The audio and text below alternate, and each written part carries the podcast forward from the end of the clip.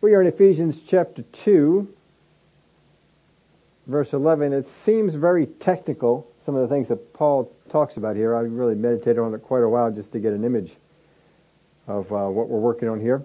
But let's begin to, to read Ephesians 2, verse 11. Therefore remember that you once Gentiles in the flesh who are called uncircumcision by what is called the circumcision made in the flesh by hands. So, remember that you, people that he's writing to here, majority of them were once Gentiles. In the flesh they were Gentiles, who are called uncircumcision by what is called the circumcision made by the flesh uh, by hands. What Paul is identifying here is something that we very often see, even in the current day and all through history we've seen this. You will find that one group will identify other people by a single identifying factor. That is not how God identifies us.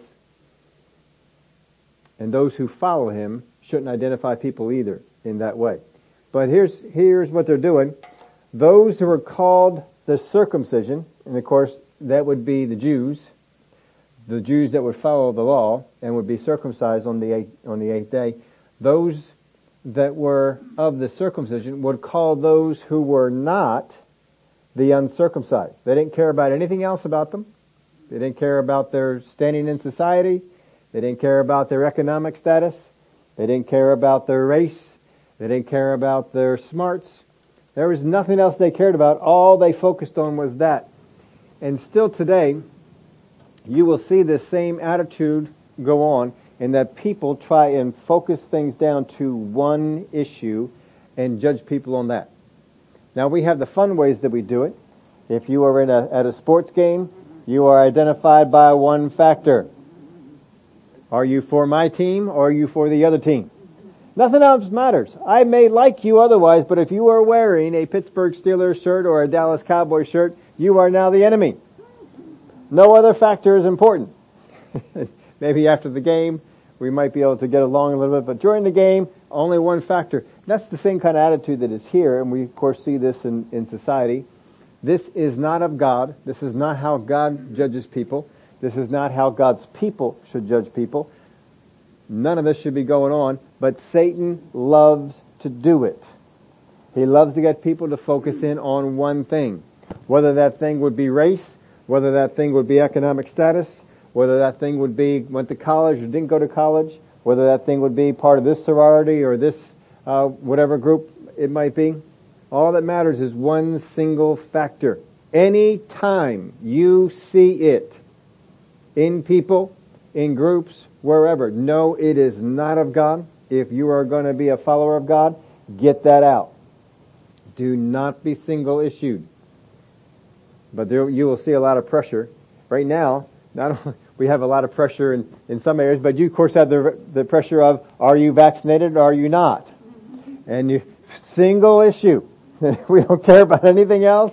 We don't care about your reasons for doing one way or the other. All that we focus on is, did you get this done? And so it's single issue again. God is not in that. We know who is, and Paul is fighting that same thing here 2,000 years ago. So it's nothing new. It has come about before. now it is, the problem was not what people identified us by, it is how our choice identified us as those without Christ. This is where he's, he, he goes on and says that in the next verse anyway, I should say. Let's read it all again go through 12. Therefore remember that you once Gentiles in the flesh who are called uncircumcision by what is called the circumcision made in the flesh by hands, that at that time you were without Christ, being aliens from the commonwealth of Israel and strangers from the covenants of promise, having no hope and without God in the world. The only problem that Paul saw is, are you with or without Christ? Now he's not going to make a judgment and banish those who, who don't fit the description that he wants. He wants them to be of Christ, but if they're not, he doesn't banish them. He's just, he wants them to know, you need to be of those that are of Christ. The choice is yours. You can be one who's in Christ or you can be one who's not. You are free to choose, but there are benefits for being in and among those that are of Christ. That at the time you were without Christ. Now at the time, obviously, that insinuates that now, that is not that time. They are of Christ now. But when they were without Christ, they were alienated from the commonwealth of Israel and strangers from the common, the covenants of promise. They were they were aliens from the commonwealth of Israel. The commonwealth of Israel is, is not Israel as a nation, is not Israel as the circumcised, it is Israel as the saved. That is what he's looking at here. I think I put that in your, in your outline. They were aliens of the commonwealth of Israel. This is the saved portion of Israel all Israel is not the commonwealth. What Paul is looking at is the commonwealth here of Israel is those people that are saved, those people who received the Messiah, those people who did not reject the Messiah, regardless of their circumcision status, did they receive Jesus Christ as their Savior? That's what is important. He said, now, it used to be that you were aliens, aliens to this part of Israel. There was a time but you changed that. So, at the time you were without Christ, being aliens from the commonwealth of Israel and strangers from the covenants of promise. Notice the covenants there is plural. We're going to look into the covenants that are there that he is referring to. And he still wants them to be familiar and be a part of these covenants. So don't think that just because they're in the Old Testament that they have no bearing.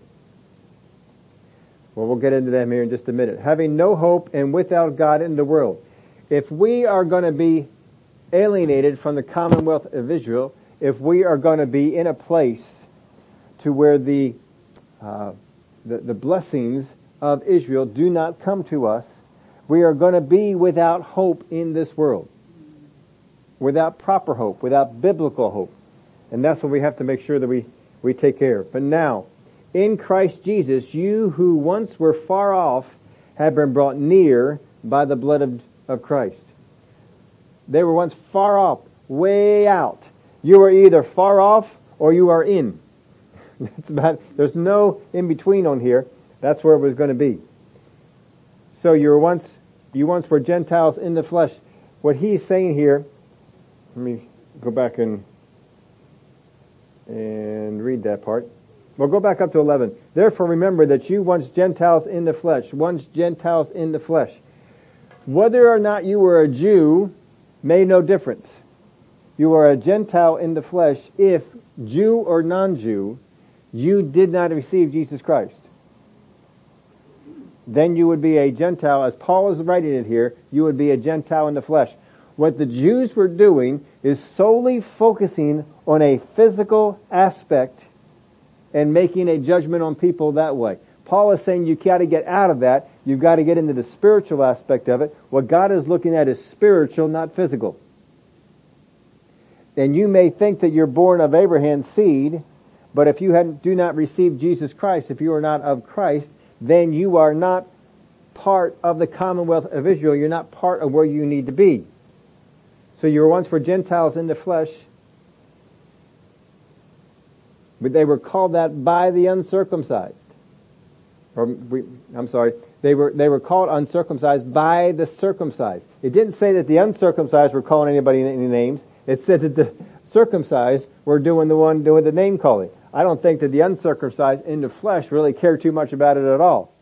But, but this one did. And this is often the way that it is with these things. You have one side that makes it the focus, and the other side really doesn't care. Because right now your big thing is, you know, the people that are vaccinated are pointing fingers at all the people that are not vaccinated. The people that are not vaccinated say, you can do whatever you want. we don't care. So it's usually always in these situations that one side is pointing the finger at the other, the other side is not trying to point the finger back. Here, in this particular case, it was the circumcised that were doing the finger pointing, and the uncircumcised said, look, do what you want. they weren't, they weren't going to get in there. But Satan was, uh, was stirring this up. Here's a little note. It seemed that Satan in the Old Testament learned something at the Tower of Babel.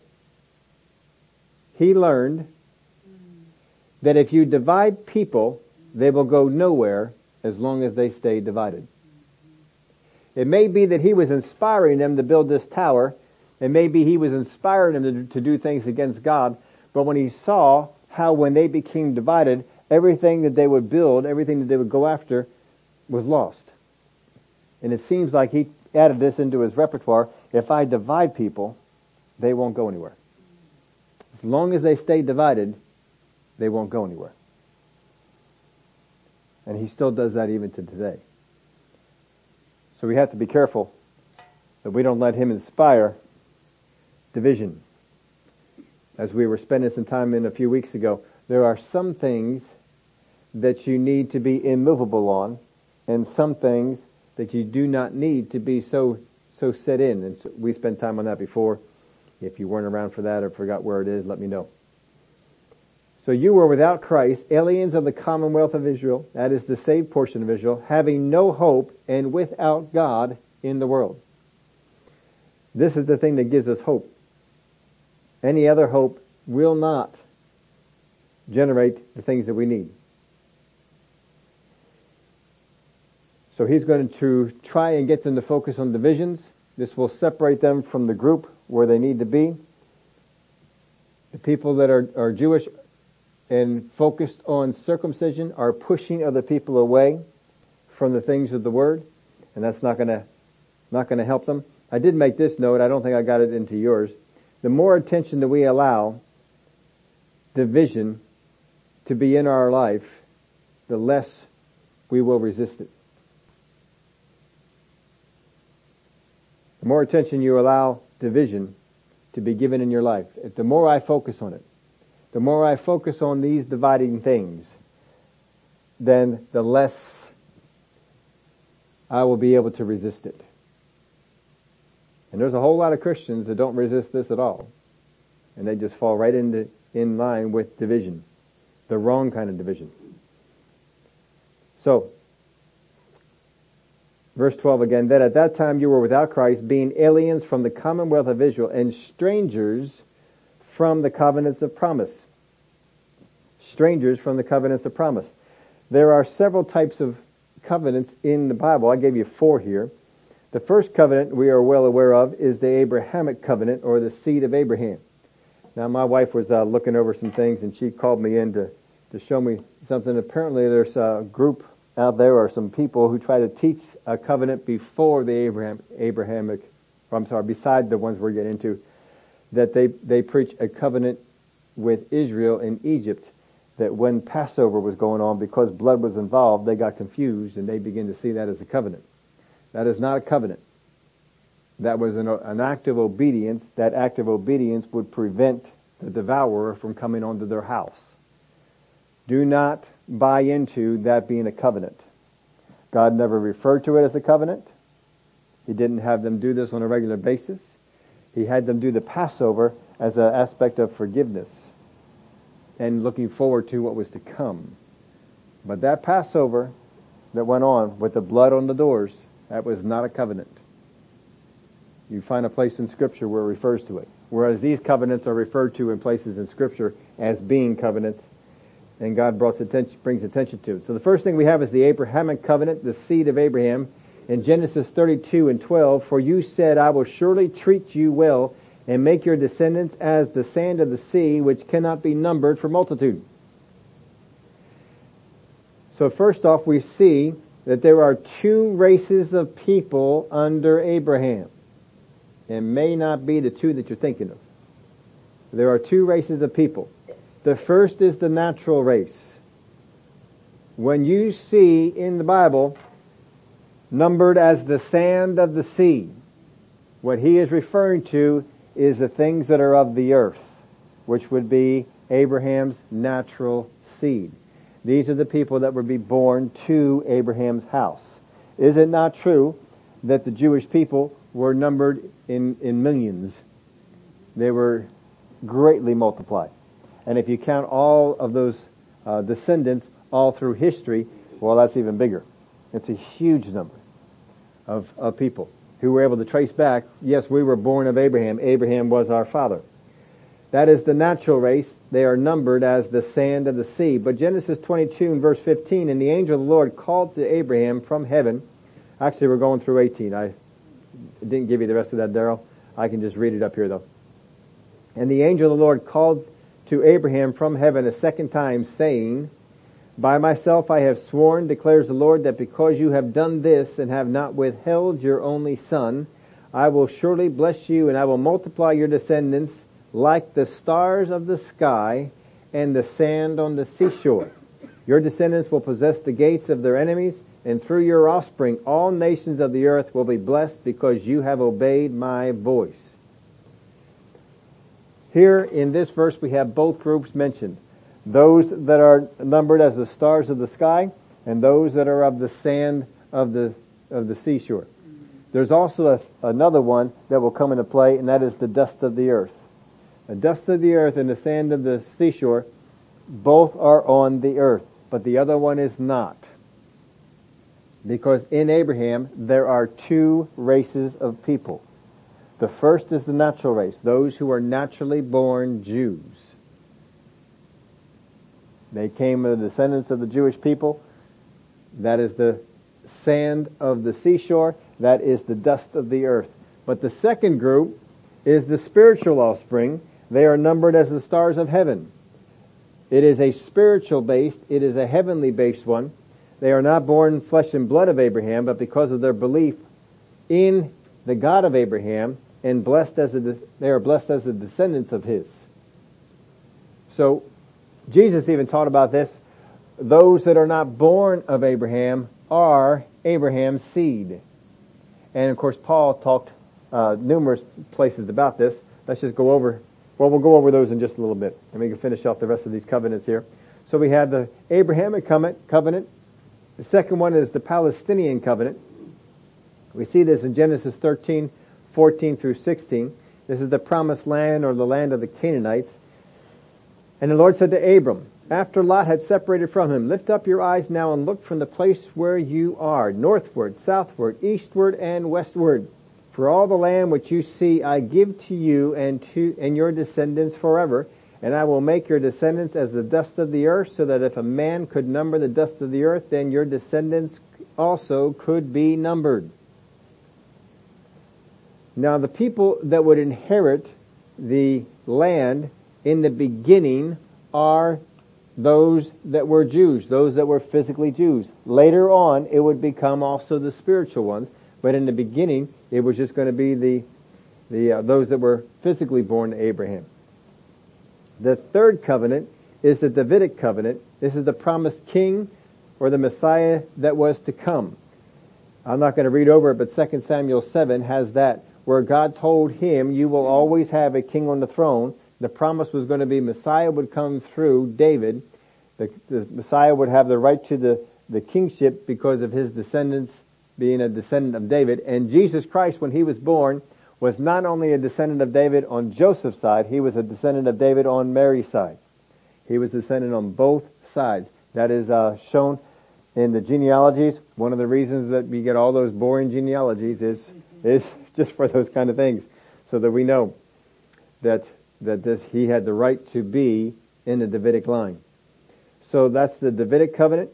And then the new covenant in Ezekiel 11, 17 through 20. Therefore say, thus says the Lord God, I will gather you from the peoples, assemble you from the countries where you have been scattered, and I will give you the land of Israel.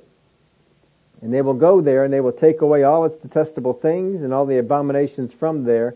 Then I will give them one heart and I will put a new spirit within them and take the stony heart out of their flesh and give them a heart of flesh that they may walk in my statutes and keep my judgments and do them, and they shall be my people, and I will be their God. This is speaking of the new covenant that would be to come, that he was going to change the heart that they had, Ezekiel 36, 23 through 30, and I will sanctify my great name, which has been profaned among the nations, which you have profaned in their midst, and the nations shall know that I am the Lord, says the Lord God, which, or when I am hallowed in you before their eyes, for I will take you from among the nations, gather you out of all the countries, and bring you into your own land.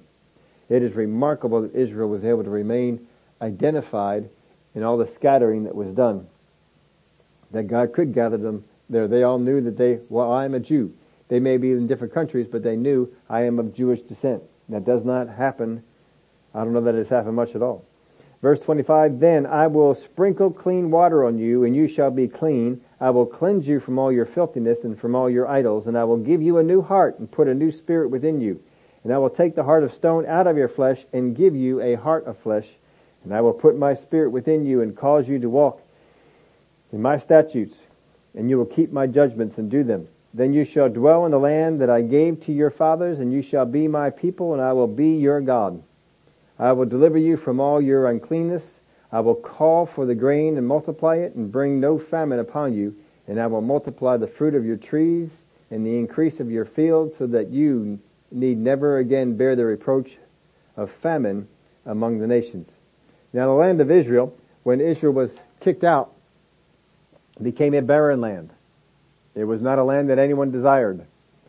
And the uh, uh, people that were on it have been referred to as the Palestinians. Very few were there, and no one had a desire to take the land because it produced nothing. But when Israel was given the land, and they took possession of it, they turned it into a very productive area.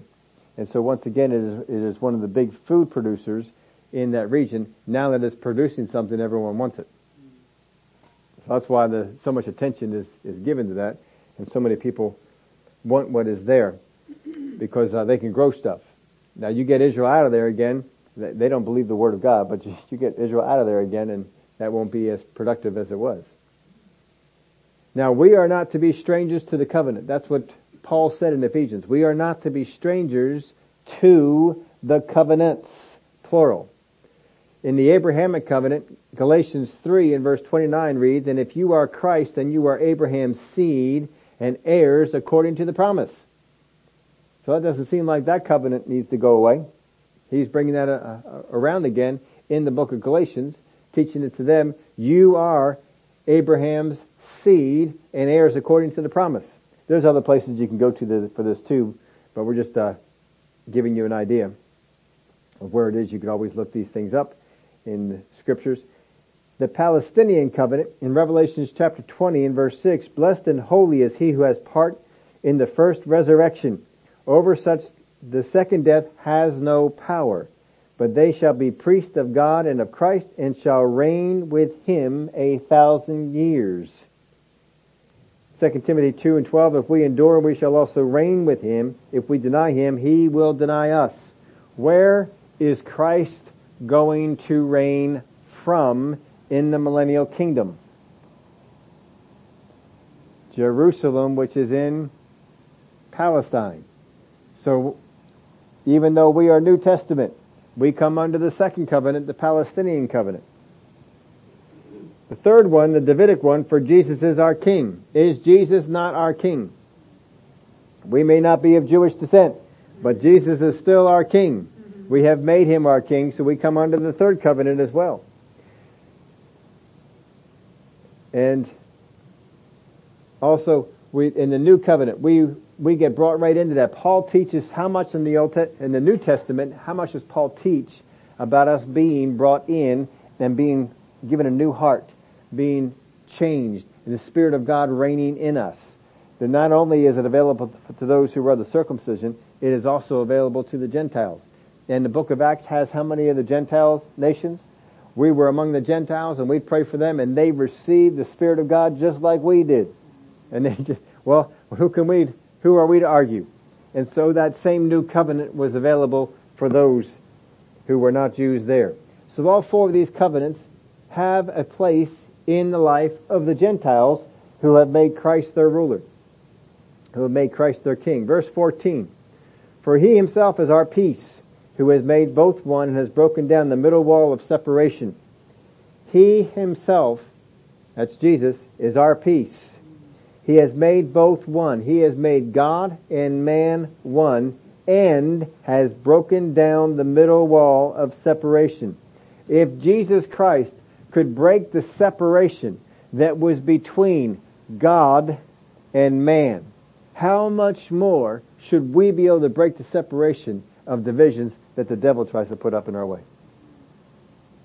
Jesus Christ, His ministry was to break that separation, that wall of separation down between man and God. Our, our role in this world is to break down those separations that the enemy would try and set up, not instill them and not push for them. We are to take after that ministry. That was the ministry of Jesus. We are to do the ministry of Jesus down here. We do the ministry of Jesus in healing. We do the ministry of Jesus in restoration and bringing people to Christ. And we should also be doing the ministry of Jesus in breaking down the wall of separation. Verse 15, having abolished in his flesh the enmity that is the law of the commandments contained in ordinances so as to create in himself one new man from the two, thus making peace, and that he might reconcile them both to God in one body through the cross, thereby putting to death the enmity. And he came and preached peace to you who were afar off and to those who were near. So there's really two, two places to be. You were either far off or you're here. That's it. He came to preach peace to you who were afar off that you could come instead of being far off and not having that peace. You could be brought in and made one with Him. For through Him we both have access by one Spirit to the Father. Through Him we both have access by one Spirit to the Father. It doesn't matter whether you are born of Abraham. It doesn't matter if you were not born of Abraham. What matters is, are you in Christ? Because he can take one who was born of Abraham and he can take one who was not born of Abraham and make them one with God. Now if God can do that, who were they to despise those who were not born of Abraham? And why would anyone have to feel despised and therefore I had to become like a Jew? Galatians deals more with that, of course, than Ephesians does. Now the barrier was between all men and God. There were no divisions. It was all people. When he says there was a division between man and God, he didn't say, well, there was this kind of a division between these, uh, these people and another kind of division between these people. There was no divisions. It was man. They're all divided from God. That's it. Now we divide them. Well, you guys are worse sinners than these ones. And you guys do this instead of that and, but that's not what happens here. So, so Jesus abolished it. In other words, He wiped it out. He didn't bridge it over. He didn't build a bridge to go over the barrier. He knocked the barrier out. He just took it away. Now he fulfilled the law. We know from the word of God, he, he was one who came and fulfilled the law. He did not destroy it. Matthew 5:17 says, "Do not think that I came to destroy the law or the prophets. I did not come to destroy, but to fulfill." He abolished the barrier. He does not abolish the law. He fulfills the law. The law is not the barrier. The law points out what the barrier is. Galatians 3:24 Therefore the law was our tutor to bring us to Christ that we might be justified by faith. The law was our tutor. It doesn't need to be abolished or destroyed. What it needs to be is fulfilled. It was our tutor. It was the one that taught us about God. It was the one that taught us what God doesn't want so that we could see there's a gap here. I need to get past this and Jesus Christ was the way to do it. But after faith has come, we are no longer under a tutor, verse 25 said in Galatians.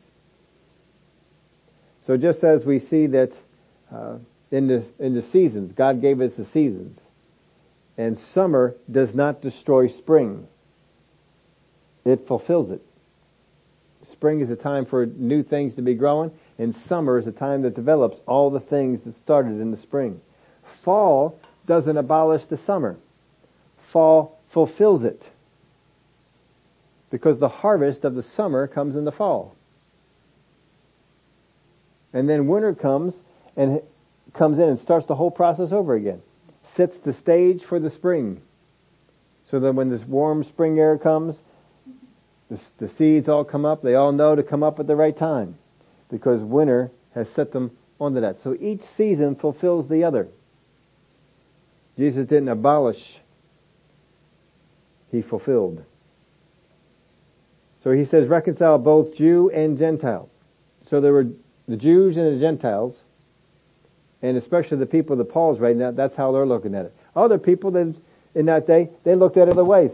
Some of them they looked at at uh, Romans. There are Romans and there are non-Romans. And that's how they looked at it. God never looked at it that way, but there are some people who would do that. There were other people who would who would look at Greeks and and non-Greeks. Uh, that they didn't they didn't care what you were. If you were not a Greek, then you were a non-Greek. To them, the Greeks were the most important. Among the Greeks, there were five divisions, and each one thought their division was the best. And uh, when Alexander came up, he had a fun time trying to unite all those divisions so that they would go out as one army. And he was able to do it. But that had been a struggle for the Greek nation up until then because uh, each one saw themselves as superior to the other for whatever reasons. They all had their specialties and Alexander was able to bring them all together with that. Verse 19. Now therefore you are no longer strangers and foreigners, but fellow citizens with the saints and members of the household of God. you are no longer strangers in foreigners. You once were strangers, and you once were foreigners, but no longer. Christ has abolished that. You are fellow citizens, he says, with the saints and the members of the household of God. Having been built on the foundation of the apostles and prophets, Jesus Christ himself being chief cornerstone, in whom the whole building, being joined together, grows into a holy temple in the Lord, in whom you also, being built together for a dwelling place of God in the Spirit. So we're all part of the household of God. Jesus Christ has put us all in that same household. And he said, look, if I have done these things to abolish these great divisions, this, this great barrier that was there, how much more should we? And he's, what he's focusing on here is the divisions that were of the day. Circumcision, uncircumcision. That's not so much of a, of a big deal. There's a lot of Jewish people who don't, do not even practice that anymore. So that issue is not a dividing issue the way it was for them. But there's other dividing issues. And in the house of God, you will find people who say, well, you're not this way, and you're not that way, and you're not doing this. And no, we can put, put aside some of those things. The main thing that we need to make sure we agree on is that Jesus Christ is the way if they're not going to agree that Jesus Christ is in the way, the Word of God teaches us, hey, they're not even, they're not even in the family. They're not even serving the, the, the right gospel. That's a sign right there that that's a false brethren. That's a false doctrine. That's a false teacher. That's a false prophet, whatever it might be. We need to accept that Jesus Christ is Lord. That's the main thing. I've told you the stories before. Uh, one of my uh, best debate buddies in college, a man by the name of Elliot. And uh, he was Lutheran. And Lutheran and uh, full gospel people, we're on opposite sides of just about everything. We're on opposite sides on how you have church. We're on opposite sides of the songs you sing in church. We're on opposite sides of the order of church. We're on the opposite sides of the type of confessions we have in church. We're on opposite sides of what we call worship. We're on opposite sides of what we call communion. It's, it's very different. There's a, there's a, there's a doctrinal difference between the two churches that uh, can be very separating. And the list keeps going on. I mean, the gifts of the Spirit, that's a dividing issue. Uh, healing, that was a dividing issue. We had so many dividing issues, and we had fun at uh, at college. We would sit at the tables, and we would have debates and, uh, about Scripture. And he used Scripture, I used Scripture, and we go back and forth. No one else would enter in. No one else would enter. They just sit there and they just watch us, and we would have these these great debates and they would go on throughout the whole meal and sometimes past the meal and, and we just keep on going. But we never stopped being friends. Never stopped being friendly. Never became rude to each other. Not even a single time. Even during the, the main part of the debate, we, we always treated each other with respect. And one time he came up to me and he said, he said, Steve, I realize, because he was a student of the Word. He was in my Greek class too. and uh, he he had a love for the language like I did. And he came to me one time and he said, Steve, I realized that our denomination has a lot of problems with the things they believe. They're not scriptural. But he said, I identify the most with this, with this denomination. I don't know. I said, hey, that's, that's great. I said, I love chatting with you because you don't just throw out tradition, you go after the word. And we, we the whole time we were in college together, we, we just loved, loved chatting with each other and talking with each other and, and, uh, sharpening each other. But you see, it never became a divid, divided issue. We never saw each other as anything but brethren. And, uh, no one who saw us ever thought we were anything but friends. Never saw us as, a, as a, any kind of enemies. Uh, we never portrayed it. And you can do this in the, in the body of Christ. And what he's saying is you should. This is one household. And in this household, we all have different functions and we all have different things that we need to do. So you are no longer strangers and foreigners, but fellow citizens with the saints and members of the household of God. Don't ever forget that you're a member of the household of God. Other people are going to be different from you. They're going to be members of the household of God. Don't look at them. Don't put them down for how they are. We have been built on the foundation of the apostles and the prophets. What he's talking about here is we have been built on the foundation of the apostles, that is the new covenant, and we have been built on the foundation of the prophets, that is the old. But everything comes together. In whom the whole building, being joined together, grows into a holy temple in the Lord. It isn't already. He says it grows into a holy temple in the Lord. In whom you also are being built together for a dwelling place of God in the Spirit. So be built together. Don't look at all the differences. Don't look at all the things that are there. I put this in your outline for you. Make sure you get it. If we live with a divisional mind, we will not walk in a covenant mind. If I keep thinking division, I will not be able to think covenant. And the enemy knows this. And the enemy is going to constantly try and get us to focus on divisions. What we, what another person does that is different. What another person does that is not the same. And they get us to be, uh, inside. The enemy tries to stir up trouble. Well, they don't worship this way. Well, they don't believe this way. And we, we hang on, no, I, I've got to have this, this part. If you don't believe in Jesus as the healer, we have no fellowship. Well then how are they ever going to learn anything different? If I, if I won't have any fellowship with them. Find areas that you can have fellowship on. And what happens is, if I can fellowship on areas that we agree on, then I build a relationship with them so that they can say, you know what? You knew some things on this. Maybe you know some other things that I don't know. But if we just keep coming after the division, if we keep coming after what is a separation and keep pointing at that, you gotta change, you gotta change, you got, look at what the word says here and beating them over the head with the word, they're not gonna be in a place where they're gonna receive anything from us. Because we're not viewing them as someone in the household. We're viewing as someone outside the household and until they get this right, they can't be in the household. And that's not the, the way that Paul says we ought to be going. Got to make sure that we, we change this. God was never concerned with physical differences between Jew and Gentile. God is only concerned of the spiritual ones. He does not care what kind of physical differences came in. Does not care about the physical difference of race certainly doesn't care about the physical difference of skin color, does not care whether they are tall, does not care whether they are short, does not care about the language for which they speak. He cares about zero physical differences. He cares about spiritual ones. If we only focus on physical differences, we are not having the mind of Christ. We are having the mind of another. And we will never have the unity that God expects. And unity does not mean we all agree.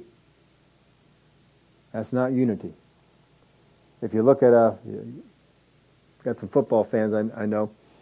You look at a football team. when they go out and they run that play. You've got 11 guys who are all running the same play. It doesn't mean they all agreed. It doesn't mean that's the play that they all wanted to run. I'm sure that one person over here said, I, want to, I wanted to play that had me getting the ball. I wanted to play that was going to go for this. Instead we're going for a play that's going for this. I wanted a pass play. I wanted a run play. But when they all line up, they all go after and they do the same thing. That's the only way the play works. If they each do their own thing, the play falls apart fast. And we have to do the same thing in the body of Christ. Stop focusing so much on the differences. Oh, there's differences. And it doesn't mean I have to ignore them. It just means I don't have to focus on them. There's going to be people out there, and they have church different than we do. They believe different. They, they don't come into all the knowledge that, that we have. And maybe they have some knowledge that we don't have. And um, when we were down there at Rhema, we were going to school. They had a lot of different denominations, and I don't know how many different denominations had what at that point was called a megachurch, but they had a lot of them. And what Rhema did when they wanted to teach us about bus ministry was they went out and got the best and biggest bus ministry in the city. Happened to be a Baptist church. And they brought them in to teach at Rhema about bus ministry. And what was interesting was the people from the Baptist church could come in to Rhema, teach on it, and go home and tell their congregation, we were over at Rhema teaching. And it wasn't a problem. Not every place you can go, that would happen. But there was a, that was able. Because their idea was if a church excels in something, get what they got. Get how they went. I think that particular church, I can't think of the name of it now, I believe they went from two buses to 40 buses in a matter of two years. I mean, you know something about bus ministry if you go from two buses to 40 buses in a matter of two years. That was some kind of a some kind of a growth thing there. They, uh, they really went after it. The less we focus on physical differences, not, not, not noticing, just not focusing, the less we will walk in the, the less we will walk in the mind of God. If I keep focusing on physical differences, I'm going to have the mindset of the one who wants me to have that mindset and I'm going to walk that way. If you want to get your life to where you are walking mindful of the things of God, then you've got to be willing to pick up the mind of God on all these other things.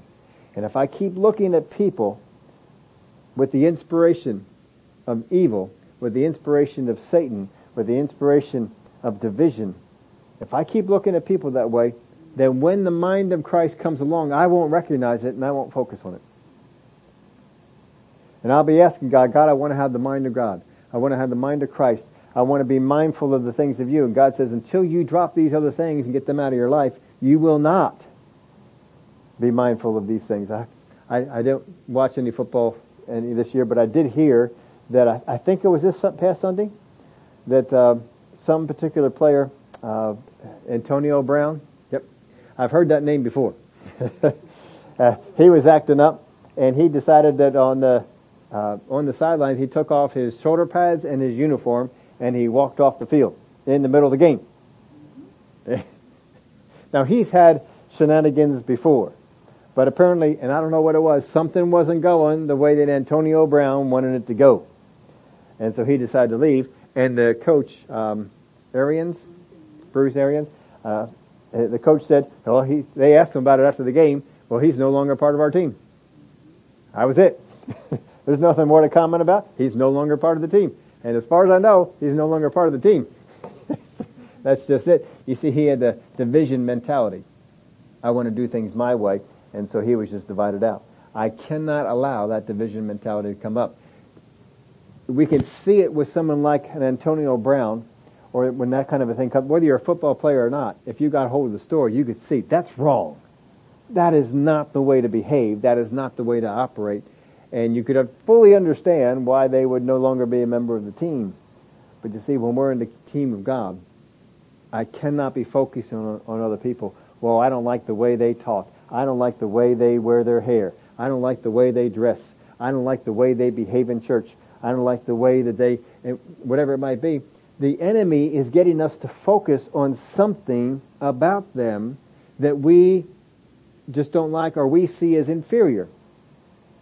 And the more he can, st- can stir that up and get me to go after this, the less I will be able to embrace the mind of God. Don't let him stir this up in you. Stay against it. Stand against it. Paul is writing these things to these, these folks. Some of them have been victims of this type of, of behavior. That people who were in the Jewish, uh, Jewish group, nope, nope, we're not accepting you. They have been the recipient of that. And when you become the recipient of this, it is very easy to say, I am going to do this to others. And Paul is saying, nope, don't do it. Do not embrace that mentality. I don't care if you have been ostracized by others. Do not get into that place where you do this because you are not embracing the mind of God. And if you won't embrace the mind of God here, you won't be able to embrace the things that really matter for you and the things that you really need to have. Do not embrace these things. Stay away from that kind of a division. If Jesus Christ could take the barrier that was between God and man and abolish it, then when we do the works of Christ, how much more should we abolish those divisions that are down here on the earth? How much more should we abolish those divisions that are in the family of God? The Word of God says, always think the best of people. One of the places He will try and get you to start to not, to, to, to be divided is you begin to look at something that someone does and judge them for it. You look at what somebody has done and say, well, they shouldn't, they ought not, they're inferior, they ought to be this, this is why they're having problems in their life because they're not walking in these things. That is not inspired by God. And you are not embracing the mind of God. And the more that I embrace that alien mentality, the less I will be able to embrace, embrace all these things that he has talked about. Remember, what came before this scripture was the prayer that he prayed for them. That they would grow in all those things. That all that stuff would be, be coming about in there back in chapter one. He prayed for them to have these things. I want you to have the mind of Christ. I want you to be able to embrace the wisdom, the knowledge, the understanding of, I want you to be able to grab hold of these things from God.